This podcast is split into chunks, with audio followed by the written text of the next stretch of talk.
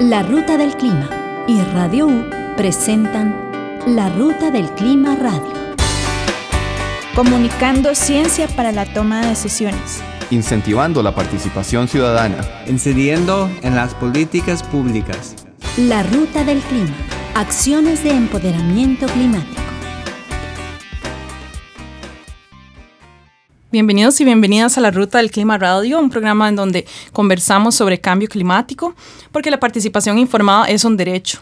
Mi nombre es Larisa Soto, hoy me acompaña Sam Goodman, ambos somos de la Ruta del Clima. En los programas de este mes vamos a conversar sobre el Acuerdo de Escazú, vamos a explicar un poquito hoy qué es el Acuerdo de Escazú y por qué es importante, en especial en el contexto de la escalada de violencia en los conflictos de tierra en los pueblos indígenas. Quédense con nosotros y buenos días.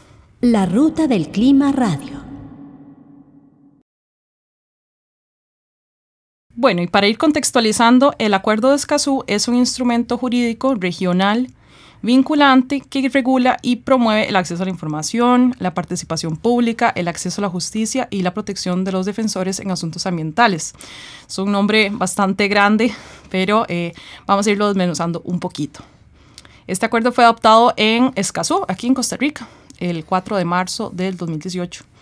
En ese momento lo firmaron 24 países y se aprobó que estuviera abierto para la firma a partir del 27 de septiembre del mismo año en la sede de la ONU en Nueva York. Entonces, eh, Sam, contanos un poco qué es lo que hay que hacer para que el acuerdo funcione y entre en vigencia. Bueno, es que necesitamos 11 países para entrar en vigencia. Ahorita tenemos eh, 8, tenemos Bolivia, Guyana, Uruguay, San Cristóbal de Nieves, San Vicente y las Granadinas, Panamá, Nicaragua y Ecuador. Entonces falta tres eh, países eh, para entrar en vigencia. Entonces las esperanzas que antes de la COP26 este año eh, tendremos 11 países que van a firmar, que van a ratificar. Ya tenemos 22 países que lo han firmado. Hay otros que ya han ratificado y falta tres y estamos muy muy cerca eh, porque este acuerdo es muy muy muy importante en una región eh, más vulnerable del mundo para de violencia en la región y entonces sí es, es algo eh, muy importante que estamos esperando. El acuerdo de Escazú justamente, como dice Sam, promete mayor participación de las personas en la toma de decisiones. Entonces, esto nos podría ayudar en el tema de los conflictos socioambientales en el contexto de la crisis climática y ecológica que enfrentamos. Bueno, toda la sociedad civil involucrada en este proceso del acuerdo de Escazú eh, ha venido trabajando por muchos años promoviendo el acceso a la información y la transparencia ambiental. Entonces, es un trabajo de muchos años. Y bueno, ¿qué haría especial al acuerdo de Escazú? Entonces les vamos a contar. Primero, el acuerdo de Escazú tiene una disposición específica sobre los defensores y defensoras de derechos humanos en materia ambiental específicamente. Es un acuerdo que no tiene precedentes en la región y en el mundo en esta materia, ¿verdad? En segundo lugar, incorpora un enfoque de derechos para pueblos indígenas y poblaciones en situación de vulnerabilidad. Es decir, el acuerdo contiene una serie de disposiciones para que los pueblos indígenas puedan tener acceso a la información de forma accesible, por ejemplo, en, caso de que necesite traducción o estar en formatos más accesibles para las personas que lo soliciten. Entonces, todo esto que tiene que ver con el acceso a la información viene una serie de disposiciones, inclusive el tiempo en que las autoridades deben entregar la información sobre eh, ambiente que ellos soliciten. Y por último lugar, integra el espíritu de los principios rectores de empresas y derechos humanos de las Naciones Unidas. Esto tiene que ver con obligaciones específicas para las empresas en cuanto al respeto de los derechos humanos en sus actividades. Entonces, por ejemplo, es, muy importante a la hora de que este, los desarrolladores eh, necesiten comunicar eh, las consecuencias posibles de sus, de sus proyectos eh, en cualquier eh, parte del territorio, ¿verdad? No solo tiene que ver con pueblos indígenas, tiene que ver con cualquier parte del país, cualquier ciudadano o ciudadana que necesite acceder a información. El acuerdo va a permitirle a la gente acceder a la información de forma sencilla, que todo el mundo pueda utilizar y comprender y se establecen pues esas disposiciones ahí para empoderar a las comunidades o a las organizaciones que lo necesiten. Sí, y este tratado es uno de los dos eh, tratados ambientales regionales en el mundo. Hay otro en, en Europa y entonces este es, es, es como un concepto nuevo.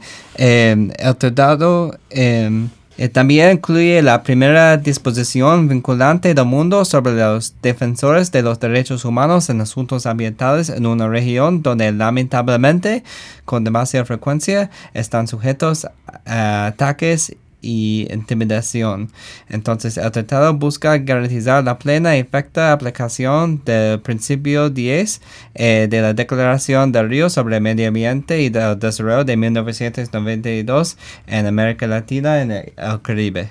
Es decir, que el acuerdo va a permitir que los estados signatarios y que lo hayan ratificado eh, pongan en práctica una serie de compromisos en los que ya de por sí están eh, comprometidos, ¿verdad? Valga la redundancia, por ley en materia de acceso a la información. Y como decía Sam, es bastante nuevo en términos de que incluye regulaciones, eh, pro- no protecciones específicas a los defensores y defensoras del ambiente. Y esta región eh, falta mucho de la infraestructura necesaria para eh, avanzar con eh, en la política ambiental. Entonces, con estos tres pilares, acceso a la información del medio ambiente, participación eh, pública, eh, los procesos de toma de decisiones ambientales y acceso a la justicia y protección a las personas y grupos dedicados a la defensa del medio ambiente, con estos tres pilares eh, van a fortalecer eh, la situación ambiental en la región. Estás escuchando La Ruta del Clima Radio.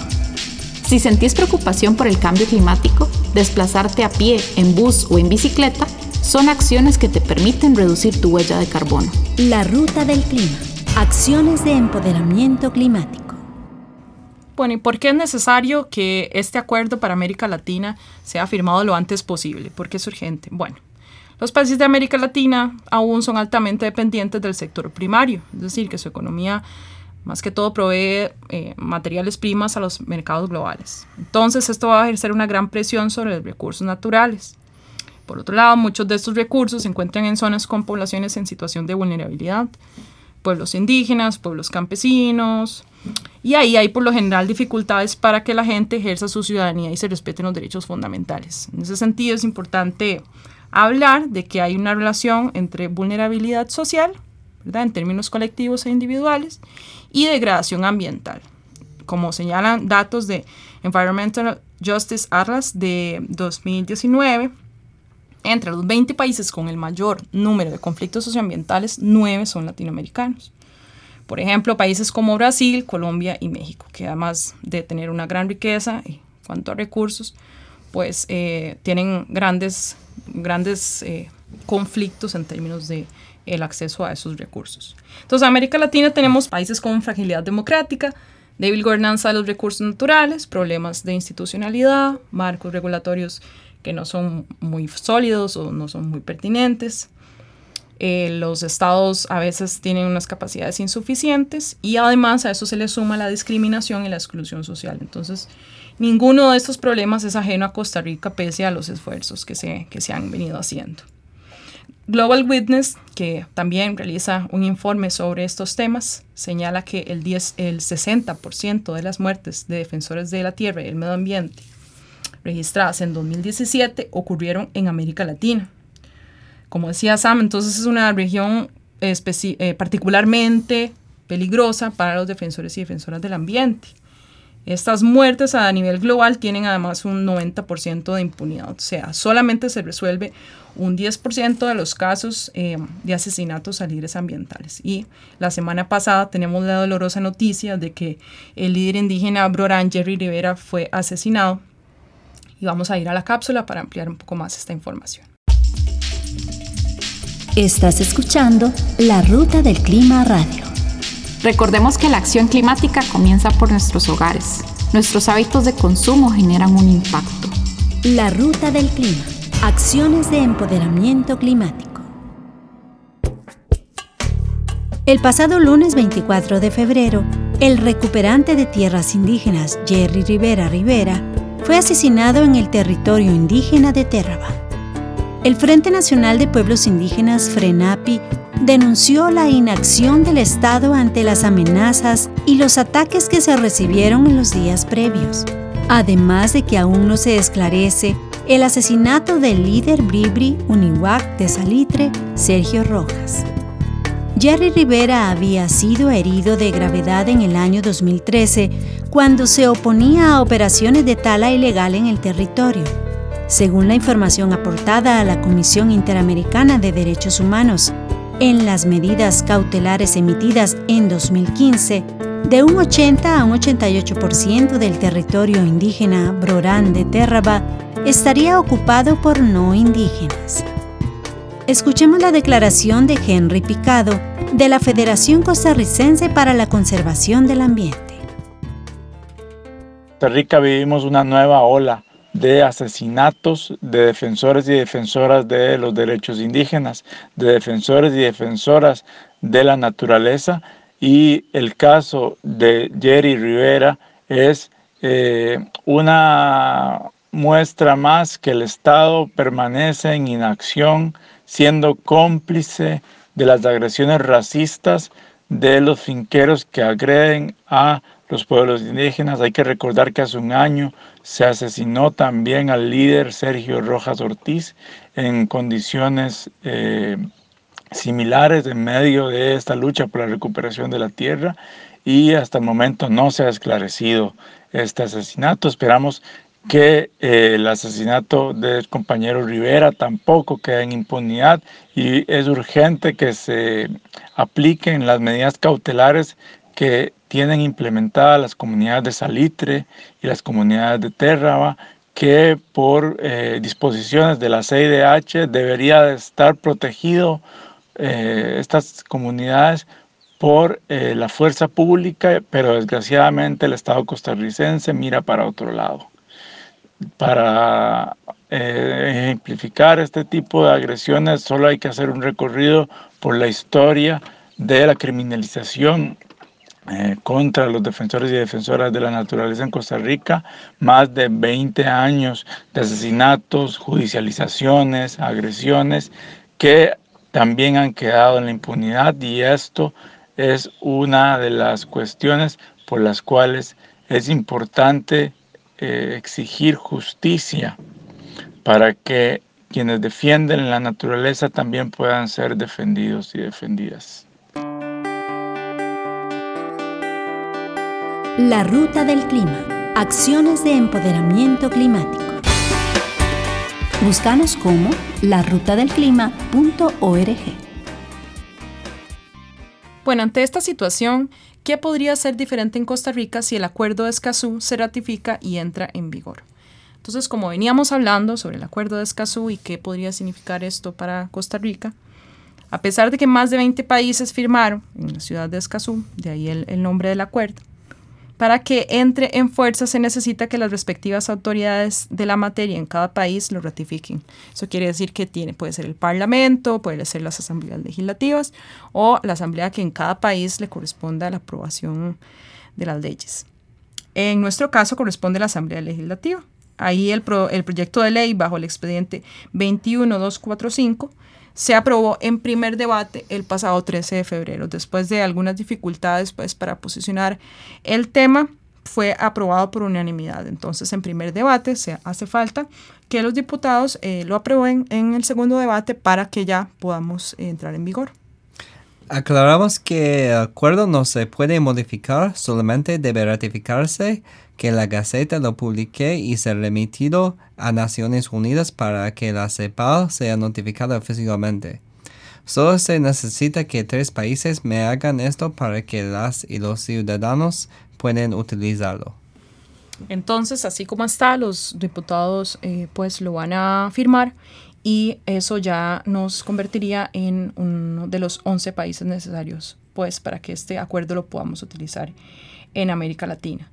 Entonces, el acuerdo reitera la obligación que ya de por sí tienen los estados, ¿verdad?, de proteger la vida de todos y todas las ciudadanos del país. Entonces, eso no es nada nuevo. El acuerdo, pues solamente va a subrayar y marcar la necesidad de proteger las vidas de las personas, en este caso las vidas de las personas más vulnerables por la situación que venimos comentando eh, de peligrosidad en América Latina.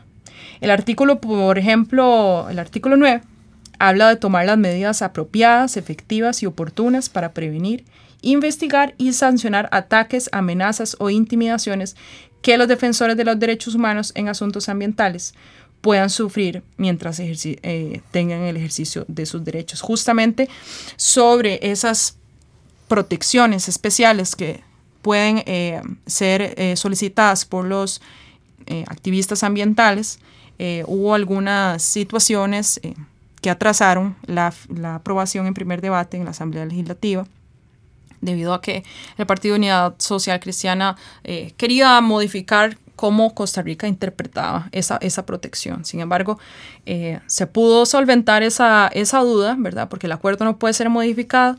Se, se debió aclarar ahí la situación y entonces eh, la Asamblea Legislativa pues aprueba en primer debate y nos estaremos pues a la espera de que eh, aprueben en segundo debate para que podamos eh, ser uno de los países que entre en vigor el acuerdo. Y es muy urgente que Costa Rica ratifica el acuerdo de Escazú. Hemos visto las noticias eh, lamentables sobre muerte de Jerry Rivera, el dirigente indígena en el sur de Costa Rica y también en el año pasado también hemos visto lo que pasó con el otro dirigente indígena, Sergio Rojas eh, Ortiz. Entonces, Costa Rica no es tan, la situación no es tan grave como otros países como Brasil o Honduras o Colombia, pero también es muy urgente que Costa Rica ratifica y el acuerdo entra en vigencia. Estás escuchando La Ruta del Clima Radio. Las decisiones climáticas nos afectan a todas las personas. Informate, involucrate y pedí cuentas. La Ruta del Clima. Acciones de empoderamiento climático. Bueno, y continuamos hablando sobre el Acuerdo de Escazú y su importancia eh, frente a los conflictos en los pueblos indígenas eh, recientes en nuestro país. Y bueno, vamos a hablar un poco qué tienen que ver las recuperaciones de tierra de los pueblos indígenas, no solo eh, sino también Bribiris y otros eh, territorios indígenas en nuestro país en donde gran parte del porcentaje está ocupado por no indígenas y pues se han empezado una serie de recuperaciones de, de estas tierras que no han sido apropiadamente, según la ley indígena de 1977, asignadas a los pueblos indígenas. Entonces, esto que tiene que ver con el cambio climático y por qué hablamos de Sergio Rojas y Jerry Rivera y todas las mujeres y hombres que han estado impulsando estas, estas recuperaciones, ¿por qué nos referimos a ellos también con defensores ambientales? Bueno, voy a explicar un poco por aquí. Según la Organización Internacional del Trabajo, los pueblos indígenas dependen de los recursos más expuestos a la variabilidad y a los extremos climáticos. Al mismo tiempo, la utilización sostenible y productiva de esos territorios, ¿verdad? No se trata solamente de aislarlos o de que sean estrictamente para conservación, sino también la utilización de estos territorios es clave para impulsar una economía regenerativa frente al cambio climático. En el mundo, alrededor de 70 millones de personas indígenas dependen de los bosques para atender sus necesidades de subsistencia, aunque solo representan un 5% de la población mundial los pueblos indígenas protegen en sus territorios el 80% de la biodiversidad del planeta. Entonces no es menor cosa, es la abrumadora mayoría de la biodiversidad y los espacios pues eh, que quedan sin construcción de grandes ciudades o espacios que están determinados que sean para conservación o por lo menos que están alrededor de eh, ecosistemas muy importantes para la biodiversidad del mundo.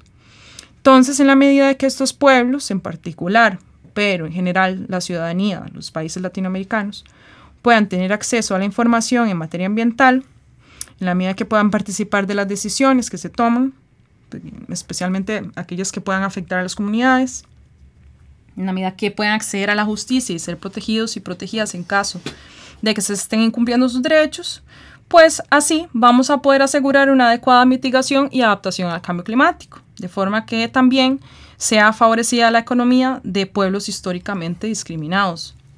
Así también se podría resguardar la biodiversidad. Según la OICN, más de un tercio de la tierra ocupada por los pueblos indígenas en Centroamérica cubre tierras y aguas que los gobiernos de la región han designado como protegidas. Esto incluye corredores biológicos, parques nacionales, zonas protectoras y áreas de amortiguamiento que son claves para los planes de descarbonización.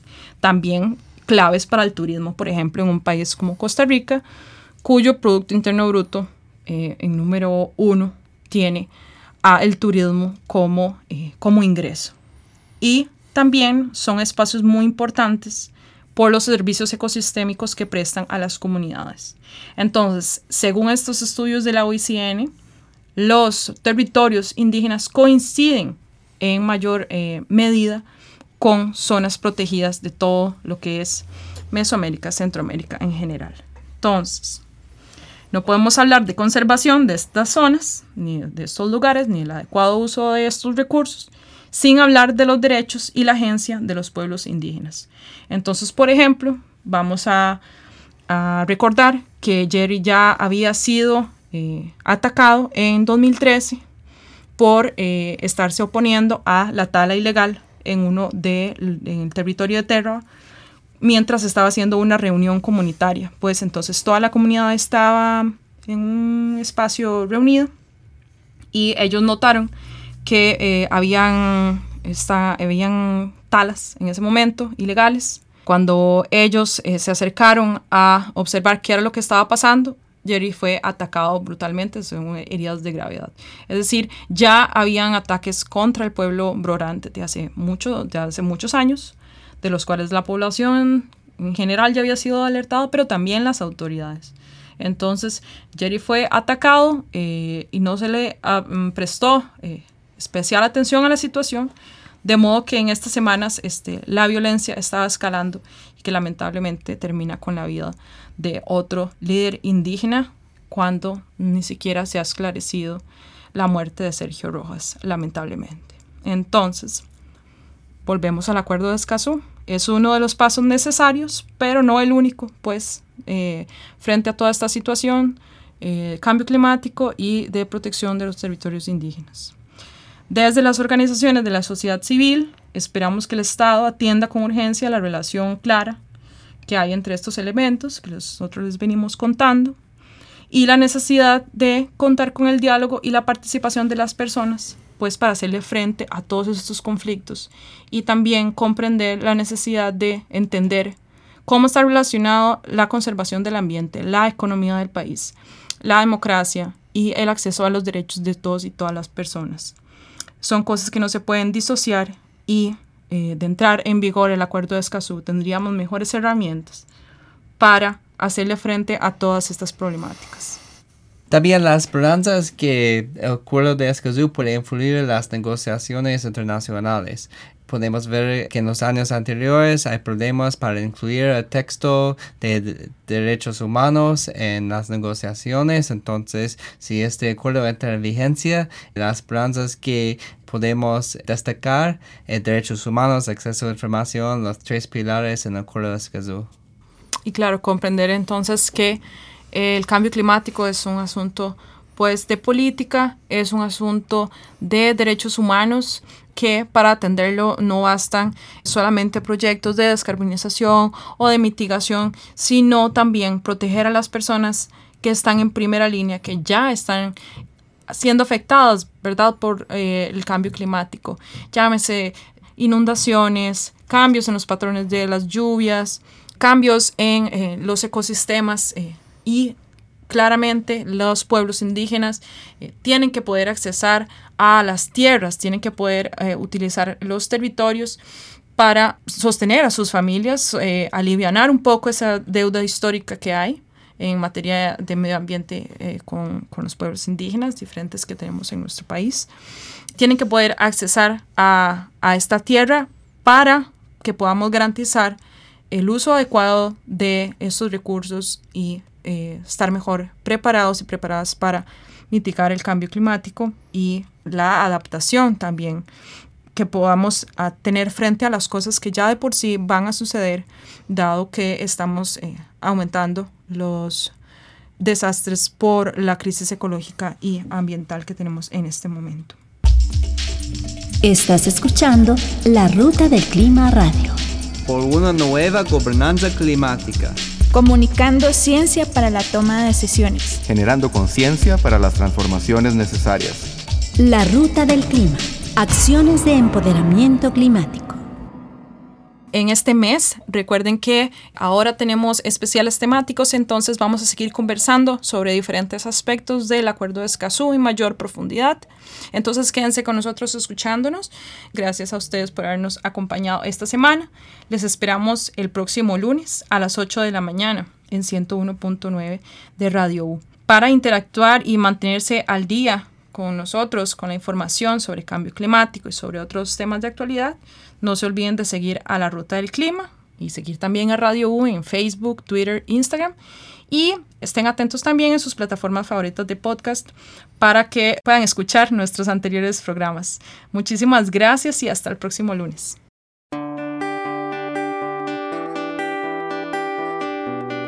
Esto fue La Ruta del Clima Radio.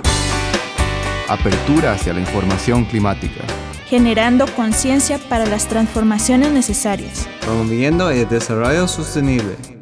Te esperamos todos los lunes a las 8 de la mañana por Radio U 101.9.